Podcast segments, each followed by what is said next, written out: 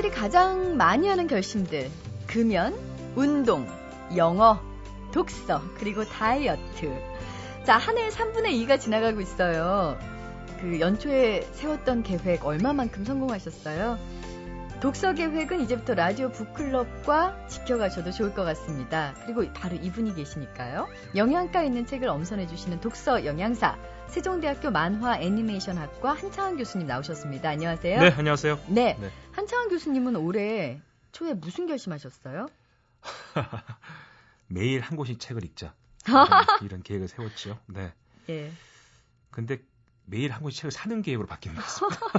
아 근데 네. 그게 원래 폼 잡는 독서법이라는 건데 네네. 대통령의 독서법에 네. 나왔던 얘기인데요. 이렇게 폼을 잡고 책을 항상 들고 다니고 그리고 매일같이 그렇게 사다 보면 정말 언젠가는 읽게 된다고 하더라고요. 아, 그럼요. 책을 사놓고 이렇게 쌓아놓잖아요. 그러면 미안해서라도요. 어, 은근 부담되는. 어, 보긴 봅니다.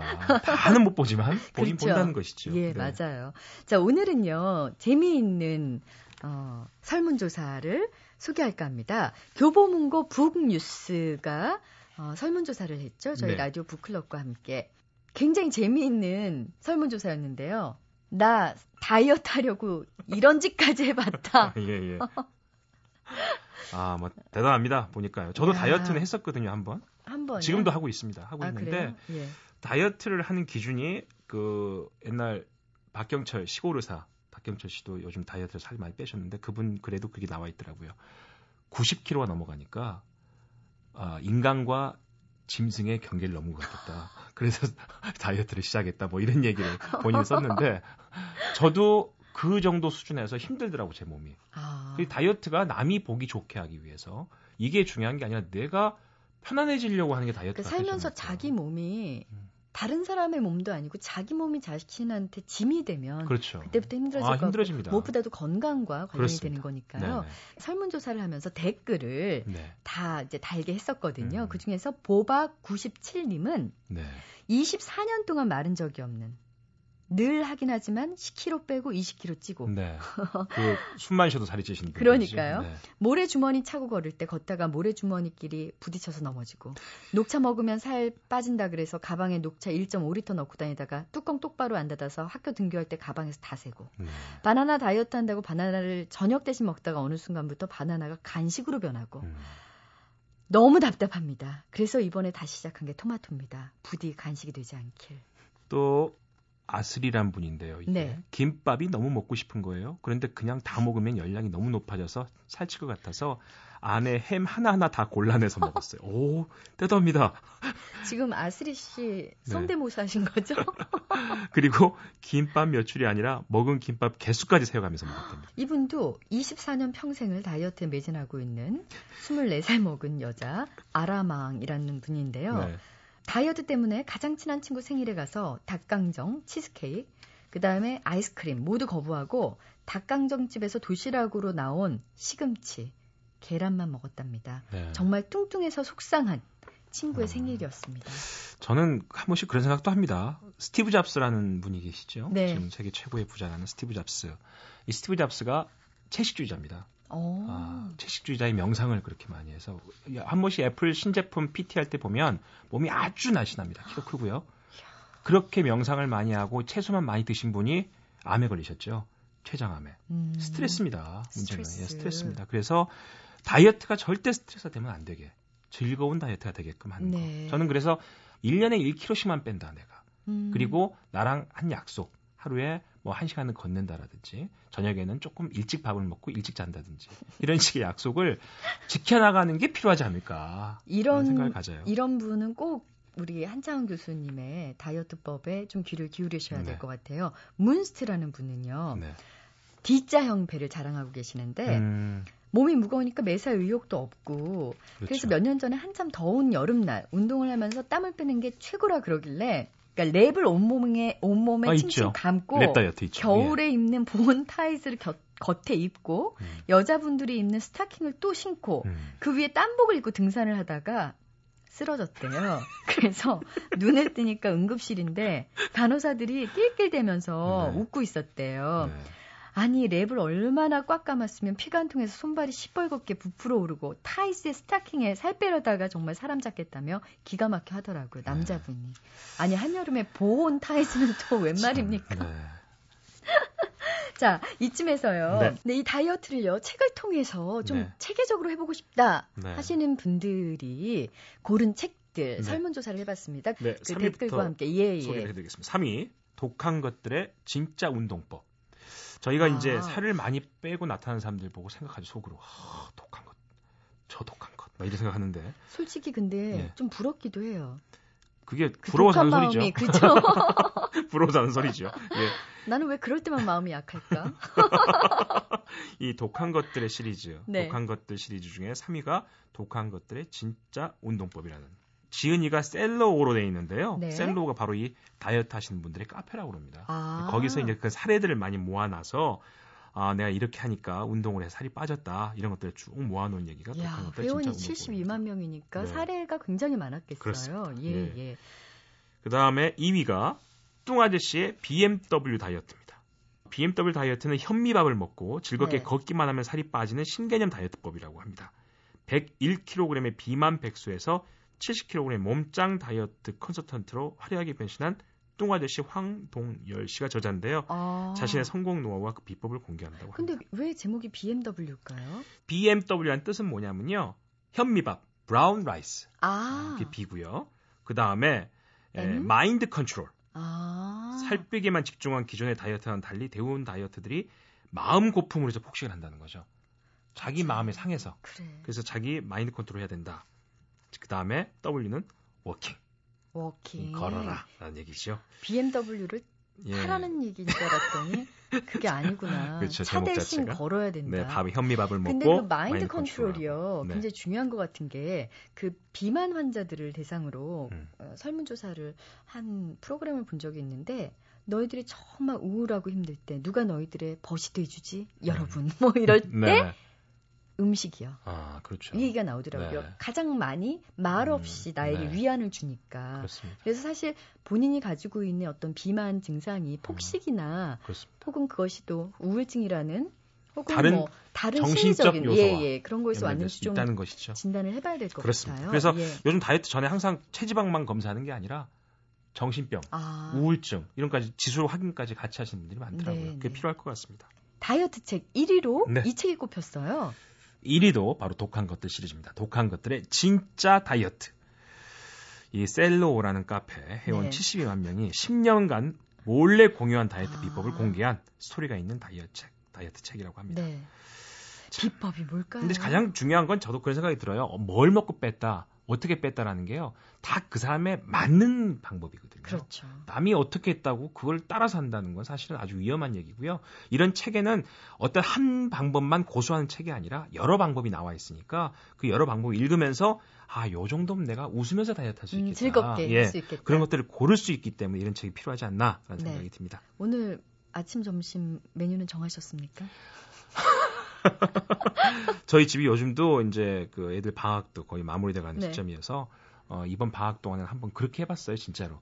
다 한번 빼보자. 아. 그래서 야채로 한번 먹어보자, 채소로 먹어보자. 했는데 그 슈렉이라는 애니메이션 보면 그런 게 나옵니다. 고양이 눈 동그랗게 말똥말똥 바라보면서 애원하잖아요. 예, 아빠 치킨도 괜찮고요. 뭐 이렇게 참는 게 가장 어려운 것 같아요. 어떻게 참아낼 그렇죠. 수 있는. 예, 네. 예. 자 다이어트 무엇보다도 몸 건강 그리고 정신 건강을 그렇습니다. 위해서 해야 된다는 거 잊지 마시고요. 오늘 소개해드린 책들 한번 살펴보시는 것도 재밌을 것 같습니다. 자, 한창원 교수님, 더 날씬해진 모습으로 다음 네. 주에 뵙겠습니다. 감사합니다.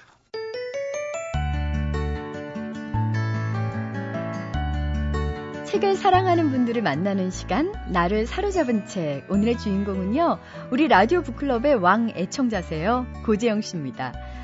갓 구운 빵의 부드러운 촉감과 그 향긋한 냄새 모두들 좋아하시죠? 어, 고재영 씨는 4년째 빵집을 운영하고 계시대요. 아침 일찍 출근해서 오후 3, 4시까지 빵 굽는 걸 끝내고 나면 그때부터 손님 기다리는 틈틈이 책을 읽는다고 해요. 대부분의 가게에서는 TV를 틀어놓지만 고재영 씨의 빵집에는 라디오와 책이 놓여 있습니다. 우리 고재영 씨의 마음을 사로잡은 책 어떤 책일까요?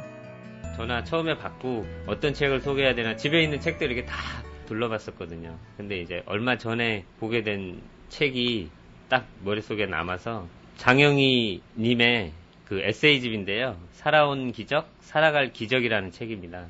장영희 교수님은 그 한 살 때부터 소아마비를 앓고 음, 암투병을 세 번이나 하시고 나서도 학교에서 제자들을 위해서 강의를 하신 우리들한테 희망을 전해주신 그런 분이시거든요. 희망을 얘기한 책들이 많은데 우리가 그냥 보통적으로 얘기하는 희망 그 사람들이 힘들 경우에 일반인들은 그냥 희망을 가지라고 얘기하는데 이분이 말씀하시는 희망은 진짜 마음속으로 와닿는 거죠. 이분이 최악을 경험을 했기 때문에 장사를 하는 사람들은 지금 뭐 불경기에다가 힘들거든요. 저도 이제 그런 생각을 많이 했었는데 이 책을 읽고 나서는 어차피 지나가야 되는 거니까 나만 그러는 게 아니라 모든 사람들이 다 같이 겪는 거잖아요. 너무 무겁게만 생각하는 게 아니라 좀 가볍게 좀 내려놓고 이제 내일이 있으니까 내일은 좀 더 잘 되겠지 이런 생각을 많이 이제 하게 되는 거죠.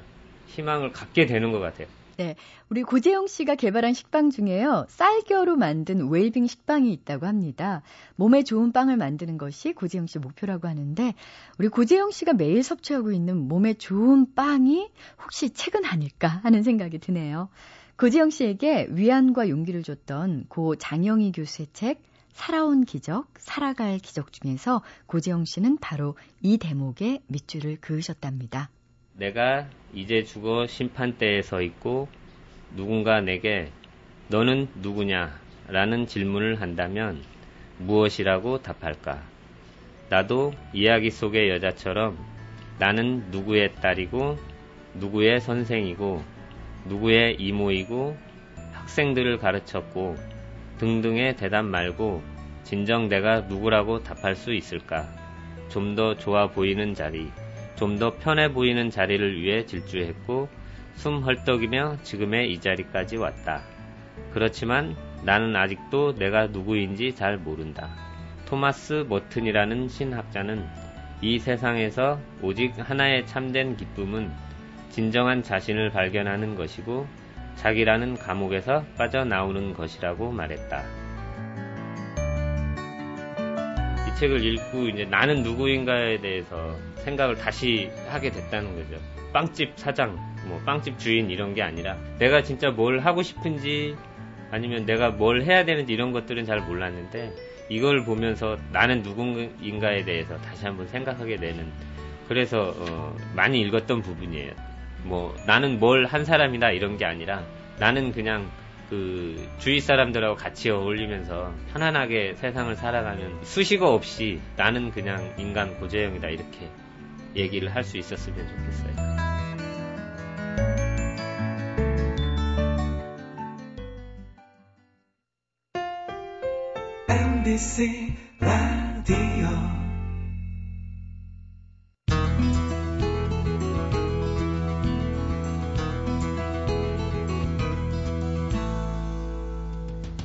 작가 김영하는 등단 3년째 두 번째 소설집을 묶어내면서 담배 같은 소설을 쓰고 싶었다라는 얘기를 했죠. 유독하고 매캐한, 그래서 조금은 중독성이 있는 독자들의 기관지로 빨려 들어가서 그들의 기도와 폐와 뇌에 들러붙어 몽롱하게 만드는 그런 작품을 쓰고 싶다고 했는데 정말 김영하 작가의 소설에는 그런 중독성이 있는 것 같습니다. 카페인보다 더 중독성이 강한 김영하 작가 이번 주에도 모셨습니다. 안녕하세요. 네, 안녕하세요. 담배 피세요? 아닙니다. 예. 네. 근데 그 소설을 쓸 때는 피웠었죠. 끊었습니다. 한 10년 전에. 어, 어떻게 끊으셨어요? 어, 담배를 한 보루를 사서요. 네. 담배를 다 사서 그 이 이것이 나의 마지막 담배다라고 생각을 하고 한 개비 한 개비를 피울 때마다 담배와의 즐거웠던 추억을 생각하면서 참 독특한 이별식을 하셨군요. 네, 그럼요. 오랫동안 좋은 친구였는데 매정하게 뭐 확 갖다 버리고 이럴 수는 없죠. 그래서 정말 즐거웠던 추억을 하나하나 다 생각했어요. 담배를 처음 배웠을 때 같이 피, 배, 배웠던 친구들, 뭐 즐거웠던 군대에서 훈련소 생활하다 힘들었을 때 피우던 한 대의 맛 그러면서 어, 한 대 한 대 이제 줄어들 거 아닙니까? 그래서 마지막으로 다 줄어들 때쯤에는 어, 스스로에게 이제 얘기를 하는 거죠. 그 담배에게 이번 생에서 즐거웠다. 다음 생에 다시 만나자. 이번 생은 이제 그만 피자. 많이 폈고 충분히 즐거웠다는 생각이 들었어요. 그 저는 그게 이제 애도의 금연법이라고 제가 스스로 명명을 했는데 애도잖아요. 사실은 담배라는 게 정말 좀 지독해요. 담배의 지능은요 피우는 사람의 지능하고 똑같아요. 어... 프로이드도 담배를 피울 때 어, 담배를 못 끊어 정말 고생을 했는데 프로이드 수준으로 설득해요. 담배를 네가 담배를 끊고 싶어하는 것이 과연 너의 무의식의 명령일까? 뭐 이런 그리고 교수가 뭐 지식인이 끊고자 하면 지식인이 알고 있는 그 언어로 똑같이 얘기를 하고요. 작가가 끊으려고 하면 작가의 언어로 말합니다. 너 담배를 끊겠다는 것은 네 건강을 위해서인데 어 문학보다 네 건강이 더 중요해? 어, 담배를 끊으면 너는 작품을 못 쓸 텐데 이런 식으로 말하자면 작가의 어. 말로 설득한단 말이죠. 그래서 충분한 애도의 과정을 가져야 돼요. 다 피고 이번 생에서 즐거웠다. 다음 생에서 다시 만나자 하고 끊었는데 그들을 한 번도 안 폈어요. 아. 근데 굉장히 중요한 말씀 해주신 것 같아요. 심리학에서도 그렇지 않나요? 뭐 상실에 대해서 네. 충분한 애도 기간이 없고 나면 네. 상실한 대상을 신경증이 온다 그러죠. 네. 시체처럼 항상 어깨에 네. 메고 다닌다 이런 얘기가 있는데 불충분한 애도라고 그러죠. 네. 담배와도 일종의 죽음인데 가벼운 죽음이거든요. 그리고 담배를 피우던 자신과의 결별이에요. 음. 그것은 그 간단한 것이 아닙니다. 네. 담배라는 건 좀 지독한 거라서요. 담배를 피우던 자신을 어, 묻고 새로운 자신과 함께 인생을 새 출발하는 것이라고 저는 생각을 했어요. 네. 오래 폈으니까요. 또 많이 피었고 그래서 충분한 애도 과정이 필요한 것 같습니다. 네. 갑자기 궁금해지는데요. 사람과의 관계도 그런 식으로 정리를 잘 하시는 편이신가요? 사람은 제가 그러고자 해도 그쪽에서 충분히 기다려주지 않고 화를 낸다거나 뭐 사람하고는 그렇게 잘 안 되는 것 같아요. 그래서 애도라고 말할 때 보통 이제 그것은 죽은 사람에 대해서 많이 하지 않습니까? 네. 살아있는 사람하고는 애도가 잘 되지 않고 여러 가지 복잡한 어, 마음의 과정들이 있는 것 같아요. 네. 이번에 어, 새로운 단편집 무슨 일이 일어났는지는 아무도를 어, 내시고 제가 이 책을 들고 스튜디오에 들어오다가 한 번도 저에게 일어나지 않았던 일이 발생했어요. 어떤 일이? 5천 원짜리를 주었어요. 어. 그래서 지금 저는 태어나서 단 한 번도 네. 뭘 공짜로 주워본 적이 없거든요. 네. 동전 하나도. 근데 거금 5천 원을 근데 제가 살짝 이거를 좀 두리번 거렸어요. 들어오기 전에 혹시 찾는 사람이 있지 않을까. 약 한 30초간 그랬는데 아무도 없어서 그냥 책갈피 끼고 네. 어, 나에게 행운을 갖다 준 책. 이렇게 음. 생각하고 있습니다. 책값에 반을 건지셨네요. 그럼요. 네.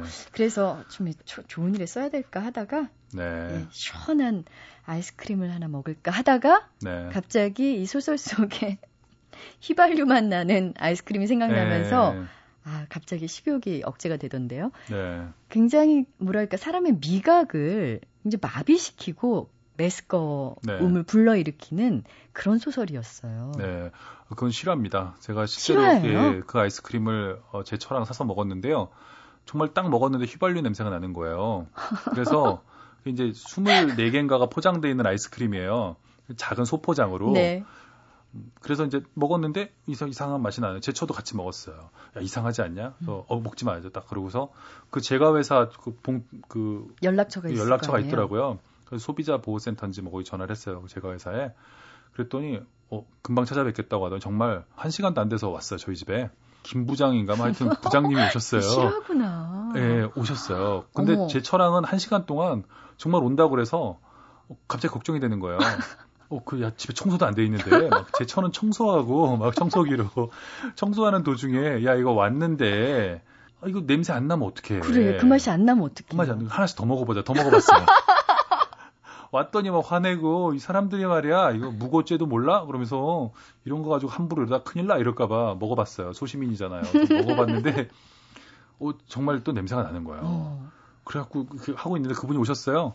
저는 무슨 측정 기구 같은 걸 갖고 오신 줄 알았어요. 그 시료 뭐 이런 거요. 그렇죠 분석기 이런 그런데 거. 들고 온 007 가방을 딱 열었는데 거기에는 뭐 시료 이런 건 들고 들어있지 않고요. 저희한테 주는 선물 세트가 있더라고요. 일단 받으시고. 그래서 이제 일단 좀 기분이 좀 누그러졌는데 네. 어쨌든 간에 저희는 저희가 잘못 신고한 게 아니라는 것을 인정받고 싶어서 자꾸 이제 한번 이거 이상하다고 그런 거죠. 그건 드셔보시는 거예요. 이상하죠, 이상하죠. 그래서 그랬더니 어두운 얼굴로 어떤 인정도, 긍정도, 부정도 하지 않은 그런 애매한 표정으로 네. 아직은 잘 모르겠다 그러는. 그래서 뭔가 이 측정 장치가 나올 것 같은데 그래서 아니 분명 이상할 텐데 그랬더니 하나 더 드시는 거예요. 또 더 드시고 그래서 제 처랑 저랑은 어이없어서 아니 분명 이상한데 왜 아무 말씀 안 하세요? 자꾸 그랬던 이 양반이 우리가 상당히 강경한 태도로 나오고 있다고 생각하신 거예요. 그래서 다 드셨어요. 거의 뭐 열 몇 개를 다 드시고요. 남은 거를 다 드시더니 그 남은 그 종이 껍데기 있잖아요. 그 포장지. 그거를 그냥 그 아까 007 가방 선물 세트 갖고 온 거에 싹 쓸어 놓고는 어쨌든 심려를 끼쳐도 죄송하다면서 그리고 가버렸어요. 그래서 정말로 이게 무슨 일이 일어났는지는 아무도 모르는 거예요. 그래서 저희 저희가 이제 처음에는 황당했지만 미안하기도 했어요. 미안하고 음. 약간 우리가 뭔데 저 사람에게 저런 일을 시킬 수 있는가 이런 생각도 들었지만 화도 좀 나고 그쪽 나... 입장에서 보면 완벽한 증거 인멸이잖아요. 그렇죠. 다 먹어버렸. 제가 상상한 건 그런 거예요. 그 제가 회사에 그때 IMF 직후였거든요. 그런 어떤 방을 상상했던 거예요. 열 몇 분이 앉아 계시는 거예요. 명예퇴직자, 지긋한 분들이 네. 그 지하철 같은 데서 관리직 모집 뭐 이런 거 보시고 이제 가신 거죠. 그래서 연락이 들어오는 대로 자, 김 부장님, 뭐 성산동입니다. 이 부장님, 뭐 양평동입니다를 출동을 하는데 그분들의 그 목표는 어쨌든 무마하고 문제가 될 만한 그 식품들은 수거해 오는 건데 우리처럼 계속 이제 문제가 있지 않냐고 따지는 사람 다 그치니까 그럴 때는 어쨌든 먹어버리는 거예요. 다 드시고 하셨어요. 그래서 어, 정말 어이없고 정말 미안하기도 하고 그 정말 만감이 교차되는 네네. 그런 소설이었어요. 그러니까 김 부장님에 대해서 약간 좀 안 됐다 네. 이런 마음도 들으면서 맞아요. 또 억울하기도 하고 네. 받아야 될 어떤 보상을 보상 못, 못 받은 것 같기도 하고. 근데 선물 세트를 주는 걸로 봐서 이런 사건이 자주 일어나는 것 같고 왜냐하면 그 선물을 가지고 왔다는 건 준비가 돼 있다는 거잖아요. 네네. 그런 소비자 어떤 그 항의가 많이 들어왔다는 얘기가 될 거고요. 예. 그렇지만 결론적으로는 휘발 맛이 났는지 안 났는지는 네. 아무도 모르게 아무도 모르는 거잖아요. 예, 네. 어, 그분 정말 속이 괜찮을지 정말 좀 걱정이 됐고요. 근데 이번 소설집에 나오는 인물들이 단지 사실은 그런 인물들이에요. 제가 좋아하는 설정인데 이것도 이제 실화였습니다만 딱히 가해자와 피해자가 이렇게 구분돼 있지 않은 것 같아요. 그분은 와서 이제 증거를 인멸하고 갔지만 그분도 또 이 이 사회라는 거대한 그 연결고리 속에서는 하나의 약자인 거죠. 그걸 와서 먹어야 되는 사람이 강자겠습니까? 이름만 부장이지 그게 그렇죠. 그런 부장이라면 누가 하겠습니까? 그렇게 금방 한 시간 만에 딱 오고 저희는 어휴, 회사에도 이렇게 높은 분을 보내고 뭐 그렇다고 긴장했는데 알고 보니까 아니었을 가능성이 크다는 것이죠. 네. 이번 소설집에 나오는 인물들도 대체로 다 그렇습니다. 그 마코토라는 소설에 나오는 인물도 집단적으로는 가해자의 일원이지만 또 한국 내에서 또 국문과 대학원이라는 그 환경 안에서는 소수자의 일원이고요. 어, 그런 거 그런 인물들 가해자이면서 피해자. 방금 언급하신 그런 소설 속에 등장하는 여자 인물에 대해서 심리 묘사가 이거 정말 여, 여자가 쓴 거 아니야라는 생각이 들 정도로 굉장히 그 정말 여자들이 겪고 느끼는 그런 감정을 섬세하게 잘 그리셨거든요. 네. 누군가의 도움을 받으신 겁니까? 아니면 이것도 상상력의 소산입니까? 어, 사실 전 여성을 아직도 잘 이해를 못 하고요. 저희도 저희가 이해가 안 가는데 당연하죠. 아, 여성은 이 그 심리적인 면에서 남성이라는 어떤 그 단순한 구조의 어떤 심리 기계가 있다고 한다면 그것을 훨씬 복잡하게 그 만들어 놓은 것 같아요. 네, 그러니까 그 한 진화를 여러 단계 거듭한 그런 것 같아요. 그래서 많은 분들이 남자 여자 다르다고 하는데 저는 다른 게 아니고 여성이 훨씬 좀 복잡하게 더 진화했다고 생각해요. 어, 하여튼 그래서 여성을 이해하기 위해서 애쓰고 있어요. 노력하고 있는데 예전보다 많이 나아진 것 같고요. 특히 이제 제 처가 어, 옆에서 많이 도와줍니다. 도와주고 특히 이렇게 써라라고 말하진 않지만 이건 여자가 아니다라고는 말해줍니다. 아. 제가 어떻게 여자를 표현했을 때 여자라면 이렇게 할 수 없어라고 말을 하죠. 저는 어. 처음에는 막 저항하죠. 야 이런 여자 저런 여자 다 있어. 다 있어. 이런 여자도 없으란 법은 없어라고 말은 하지만 어, 생각하죠. 그래서 숙고하고 네. 그리고 현실 속에서 여성들을 보게 될 때 어, 남성을 볼 때보다 훨씬 더 주의를 기울여서 봅니다. 음. 그 여성들의 모든 말과 행동들이 다 흥미로워요. 아 그래요? 특히 네. 어떤 점이 흥미로우세요? 어, 여성들은 그 어떤 것도 간단하게 처리하지 않아요. 남성들이 이렇게 아, 됐어 됐어 막 처리할 문제도 어, 훨씬 좀 이렇게 섬세하고 미묘하게 처리하거든요. 그런데 사실은 소설이 지향해야 될 바가 그런 거예요. 네, 그래서 저도 남자를 표현할 때조차도 어, 여성들을 떠올리면서 할 때 훨씬 좀 미묘하고 복잡하게 표현할 수 있는 것 같거든요. 아. 남자들 내면에서도 그런 일이 벌어지죠. 하지만 남자들이 그거를 제대로 표현하고 있지 못할 뿐이라고 생각해요. 여성들은 그것들을 남성들보다 훨씬 좀, 어, 잘, 어, 여러 가지 다양한 방식으로 표현하고 있다고 생각해요. 언어 감각도 뛰어나잖아요, 여성들이. 그래서 늘 이제 여성들이 하는 말, 행동 이런 것들을 늘 유심히 봅니다. 늘 저에게 어떤 기쁨을 줘요. 부인이 그런 어떤 여성의 심리에 대해서도 이건 아니야 라고 조언을 해주시고 그 외에도요 그 교수 생활을 하시고 그랬을 때 그런 거 다 그만둬도 좋으니 글에 집중해라 라고 네. 옆에서 독려해 주셨던 분도 네. 부인이라고 들었어요. 네네. 네. 평소에도 대화를 많이 나누시고. 저희 부부는 뭐 결혼한 직후부터 지금까지 그 계속 둘이 지냈어요. 어, 떨어져 있는 시간이 별로 없었고요. 결혼할 무렵에 직장도 같았고 같은 직장에서 만나서 결혼했고요. 어떤 직장이었어요? 어, 연세대학교의 한국어학당에서 만났어요. 그래서 이제 마코토라는 소설에 나오는 이제 일본인 캐릭터 같은 건 상당히 리얼한데 그것도 제가 이제 그런 학생들을 많이 겪었기 때문에 아, 이제 알고 있어요. 거기서 그러면 뭘 가르치셨던 거예요? 한국말이요. 제가 한국말을 좀 잘해요. 유창하게 네이티브이기 때문에 네. 한국말을 가르쳤죠. 네. 어, 외국인 학생들에게 외국인 학생들에게 아~ 한국말을 가르쳤는데 어, 제 한국말이 참 유창하고 발음도 좋다고 학생들이 좋아했었어요. 근데 그때 가르쳤던 학생들이 일본 학생들이 많았는데 네. 어, 나중에 일본으로 돌아가고 나서 제가 이제 소설가라는 걸 알았어요. 그래서 제 소설을 한국에 와서 다시 사기도 하고 되게 영, 되게 영예롭게 생각했어요. 자기네가 한국말을 배웠던 선생님이 한국의 작가라는 것을 그것도 유명한 작가라는 것을 예, 뭐 알고 좋아했고요. 그 중에 한 학생은 어, 국어 교사, 그러니까 일본어 교사죠. 일본에서 네. 그 선생님이셨는데 나중에 그 은퇴하고 나서 제 소설을 번역하기도 하셨어요. 책으로 아, 출판돼서 나오기도 했어요. 어떤 아랑은회라는 소설을 번역하셨어요. 예. 아. 그때 인연이 돼서 하여튼 그때 제 철에 만났기 때문에 그때부터 지금까지 늘 같이 있죠. 음, 이 독자의 범위가 점점 넓어지고 있는 것 같아요. 이제 김영하 씨의 소설이 번역이 되면서 네. 그동안은 한국 독자들만 있었다면 지금은 이제 전 세계적으로 독자층이 좀 확대가 된 거잖아요. 네. 직접적인 어떤 반응을 받으신 게 있나요? 요새는 그 인터넷 시대니까요. 아마존이라든가 이런 데 들어가면 해외 독자들의 반응도 볼 수 있고 네. 또 구글에서 번역도 해줍니다. 그래서 알려고만 하면 얼마든지 알 수 있죠. 반응이 어떻던가요? 어, 반응들은 뭐 다양합니다. 네, 다양하고요. 그러나 뭐 좀 일관된 해외 반응이라면 어, 한국의 현대에 대해서, 한국의 현재에 대해서 새로운 인식을 갖게 됐다는 거예요.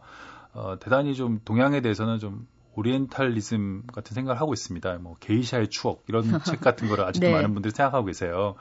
되게 그 이국적인 거.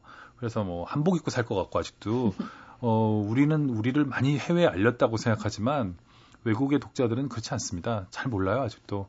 그래서 소설을 통해서 한국의 젊은이들 또 현대에 살아가는 사람들이 어떤 고민을 하는지 그리고 우리와 그렇게 다르지 않은 어떤 생각들을 하고 살고 있구나 이런 걸 사람들이 알게 되는 것이죠.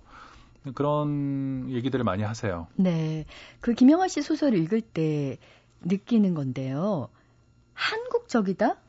라는 느낌 별로 못 받거든요. 네. 근데 혹시 다른 나라의 독자들이 볼 때도 비슷하지 않을까요? 네. 어, 그 양반들도 제 소설을 한국적이라고 보지는 않아요. 어, 보지를 않는데, 그렇다고 또 서구적이라고 보지도 않거든요. 그러니까, 그냥 좀 이상한 작가인 거죠. 특히 이제 최초로 많이 나갔던 책이 나는 나를 파괴할 권리가 있다라는 책이었는데, 그 책은 한국에서도 처음 발표됐을 때 충격이 있었지만 네. 해외 독자들도 좀 충격적으로 받아들입니다. 네, 그 자살 도우미가 나오는 거죠. 네, 네. 소재도 그렇고 그 플롯도 그렇고요. 전반적으로 그 이야기를 끌고 가는 방식도 낯설게 받아들여요. 예. 네, 그래서 어떤 분들은 어 한국에서는 이렇게 됐으나 뭐 이렇게 생각해 보시는 분들도 계시고 그런데 뭐 하여튼 그런 면에서 한국적이지도 않고 그렇다고 서구적이지도 않은 그 어떤 중간쯤에 있는 어, 좀 이상한 젊은 작가라고 생각하고 있습니다. 무슨 일이 일어났는지는 아무도 이 소설은 음, 힘을 빼고 정말 편안하게 썼다는 얘기를 여러 인터뷰에서 밝혀 주셨는데 그렇다면 그 이전에는 좀 힘이 많이 드셨는지 네. 소설을 쓰실 때 왜 그랬는지 궁금해요. 네, 일단 뭐 이 단편 소설이라는 것은 한국 문학이 세계에 내놓을 수 있는 상당히 자랑할 만한 분야입니다. 단편 소설에 있어서 한국 문학은 생, 생산력도 왕성하고요. 그리고 질도 높습니다. 네. 밀도도 높고요. 그런 곳에 이제 신인으로 나간다는 것은 상당히 긴장되는 것이죠. 네. 어, 나도 잘 써야 되겠다. 빛나는 선배들의 작품에 누가 되지 않는 어, 소설을 써야 되겠다 이런 중압감이 늘 있었어요. 네, 그리고 동시에 또 어, 한 작가의 소설이라는 것은 발표되는 그 자체로 이전에 발표된 선배 작가들에 대한 응답이거든요. 음. 그 선배 작가들 나름대로 또 소설이란 이런 것이다라고 생각해서 내놓은 것이잖아요. 그것에 대해서 제 생각은 이렇습니다라고 내놓는 거거든요. 네. 그 답이 없으면 저는 소설을 쓸 필요가 없다고 생각해요. 선배들의 답이 그냥 옳다고 생각하면 뭐하러 또 새로운 소설을 써서 아마존의 나무를 베겠습니까? 그래서 제 나름의 답이었기 때문에 그런 어떤 한국 문학의 standard에 맞추면서 거기에 부응하는 부합하는 그런 소설이면서 동시에 또 저 자신의 그 대답이 있어야 된다고 생각했어요. 그래서 상당히 쓸 때마다 좀 공을 들여서 썼고 또 긴장도 좀 했고요. 근데 최근에 한 몇 년 동안 장편에 계속 주력하면서는 어, 단편 했을 때는 좀 더 힘을 빼자. 왜냐하면 장편 했을 때 이제 그렇게 하고 있거든요. 두바이 아까 음. 정유 공장을 건설한다는 그런 얘기처럼 이렇게 하고 있기 때문에 어, 단편 했을 때는 좀 더 즉흥적이고 자발적으로 마치 그냥 오랫동안을 기다려서 어떤 일필 휘질하듯이 그런 느낌으로 해야 되겠다라고 더더욱 생각을 하게 된 거예요. 네. 아. 그러다 보니까 이번 단편집에는 어, 더더욱 단편스러운 것들이 모이게 된 것 같습니다. 네. 정말 너무 단편스러워서 한 장이 넘지 않은 소설도 있었는데 네. 충격을 상당히 많이 받은 작품이 명예살인이라는 네네. 내용이었어요. 피부과 자주 가세요? 아닙니다. 저는 깜짝 놀랐어요. 이게 피부과에서 예, 예. 단한 번이라도 피부과에 가본 분이라면 특히 여성분들은 네. 이 심리무술을 어떻게 이렇게 잘할 수 있었을까? 아. 아, 제가 사실 안 가본 건 아니고요. 네. 제가 그 두피에 좀 문제가 있어요. 머리요? 네. 아. 그 특히 소설을 쓰면요. 머리가 좀 가려워요. 네. 그 피부과 그 의사 선생님 말로는 스트레스 뭐 때문에 피지 스트레스 때문에 피지 분비가 왕, 왕성해진대요. 맞아요. 네. 그럼 가려워지겠죠. 어, 그래서 이제 한번 가봤는데 네. 좀 영감을 얻었어요. 또 거기 가서 열심히 관찰했죠. 피부과에 계신 그 여성분들, 네. 특히 접수하는 분들, 네. 뭐 간호사분들 열심히 이제 관찰을 했는데요. 그러고 나서 얼마 안 있어서 미국의 에스콰이어라는 잡지가 있잖아요. 그래서 그 잡지에서 저한테 청탁이 왔는데 냅킨 프로젝트라는 걸 해보지 않겠냐고. 뭐냐 그랬더니 작가에게 냅킨을 보내면 작가가 냅킨의 소설을 쓰는 거예요. 어, 그럼 그 냅킨만한 소설이 나오겠네요. 네. 짧은. 어, 그런데 하겠다고 했더니 그 이제 파괴할 권리가 있다를 미국에 출간한 직후였어요. 에스콰이어는 모든 작가들이 이제 글을 싣고 싶어하는 그런 잡지고요. 그래서 요즘 뭐 저는 기분 좋게 받아들였는데 그 며칠 후에 DHL로요. 어, 날아왔어요. 정말 냅킨 한 장만 들어있더라고요. 인사말, 뭐, 안녕하세요, 뭐, 저희 그런, 거 하나도 없어요. 정말로 저는 냅킨 한 세 장은 보내줄 줄 알았어요. 틀리면 다시 써야 되잖아요. 예, 예. 진짜 딱 한 장 왔어요. 그리고 보니까 다른 작가들은 어떻게 했나 들어가서 보니까 웹, 사이트에 들어가서 보니까 틀리면 틀린 대로 그냥 찍찍 긋고 아. 썼더라고요. 그런 어떤 즉흥성 우리가 왜 카페 같은 데 가끔 냅킨에다 낙서할 때 있잖아요. 네. 그거를 작가들은 어떻게 할까 그게 궁금했던 거예요. 그래서 저한테 날아왔죠. 그래서 거기에 쓴 게 그 명예살인이라는 아, 그 텍스트예요. 그 그러니까 딱 한 장에 들어가는 그런 냅킨 한 장에 들어갈 만한 이야기를 써서 제가 다시 그거를 그 그쪽으로 우편으로 보냈죠. 네. 보내서 그 스캔해서 이제 실었는데 번역도 하고요. 한국말로 저는 썼고요. 예, 그걸 해보고 나니까 아, 단편 소설이라는 게 이렇게 쓸 수 있는 거구나. 그런 깨달음이 있었어요. 네. 특히 미국 단편들은 짧은 게 많이 있죠. 네. 짧 으면서도 굉장히 그 인상이 깊었기 때문에 지금까지도 기억에 많이 남는 작품 중에 하나인데요. 혹시 본인의 소설 외에요. 정말 알리고 싶은 소설이 있다면 어떤 게 있을까요? 글쎄요, 뭐 제가 좋아하는 소설은 많죠. 소설가니까요. 어, 많이 있는데 최근에 뭐 또 그렇고 예전에도 그랬는데 제가 좋아하는 소설 중에 하나는 뭐 아고타 크리스토프의 존재의, 네, 존재의 세, 가지 거짓말. 거짓말. 아, 이거 읽어보셨나요? 너무 재밌게 읽었습니다. 아, 예, 그렇죠. 좋은 책이죠. 예. 특히 그 책은 헝가리 출신의 작가가 스위스에 가서 불어로 쓴 소설인데 그러다 보니까 아주 단문으로 짧아요. 다른 언어를 새로 배워서 쓰는 글이라는 것이 쉽지 않잖아요. 네, 그래서 그렇지만 어, 그것은 이렇게 단문으로 짧게 짧게 써도 충분한 감동을 줄 수 있다는 점에서 어, 대단히 많은 소설가들에게도 충격을 줬던 네. 소설이고요. 네.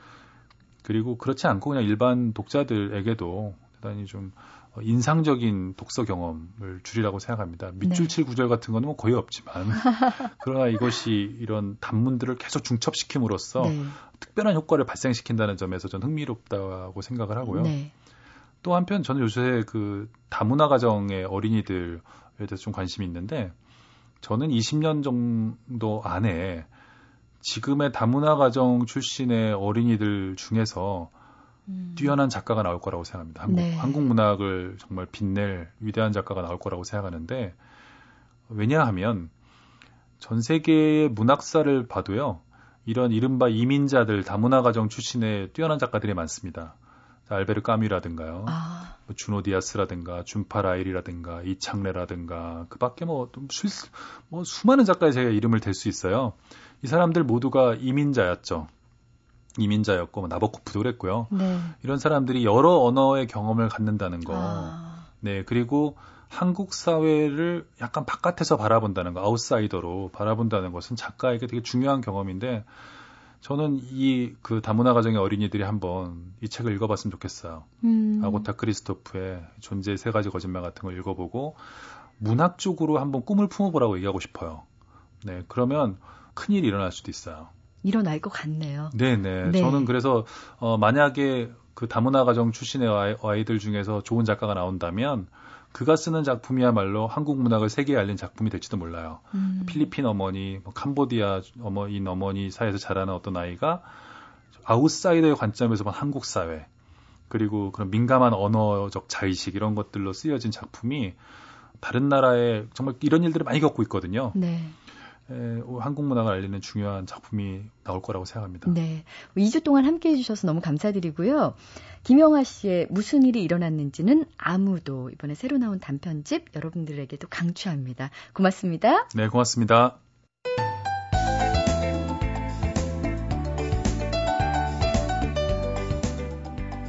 천만 명의 관객이 보는 영화는 있어도 천만 명의 독자가 보는 소설은 별로 없지 않느냐? 아, 어느 기자의 말이었습니다. 이 말에 김영하 작가는 이렇게 대답을 했대요. 소설만이 유일하게 우리를 3차원적 세계로 데려간다. 영화는 아무리 그럴듯해도 감상하는 사람이 그 안에 들어갈 수는 없다. 그러나 좋은 소설은 책을 읽고 있는 우리를 소설 속의 공간에 직접적으로 데려다 놓는다. 몰입, 그 자체로 끝나버리는 영화적 체험과는 다르게 멈춰 서서 사유하도록 하는 것, 그것이 소설의 힘이다. 김영하 작가와 함께했던 지난 2주간의 시간은요. 어, 영상이 가지지 못한 활자만이 가지고 있는 힘을 느낄 수 있는 시간이었습니다. 책이 가진 그 활자의 힘, 다음 주에도 여러분을 찾아갑니다. 소리나는 책, 라디오 북클럽. 지금까지 저는 아나운서 김지은이었습니다.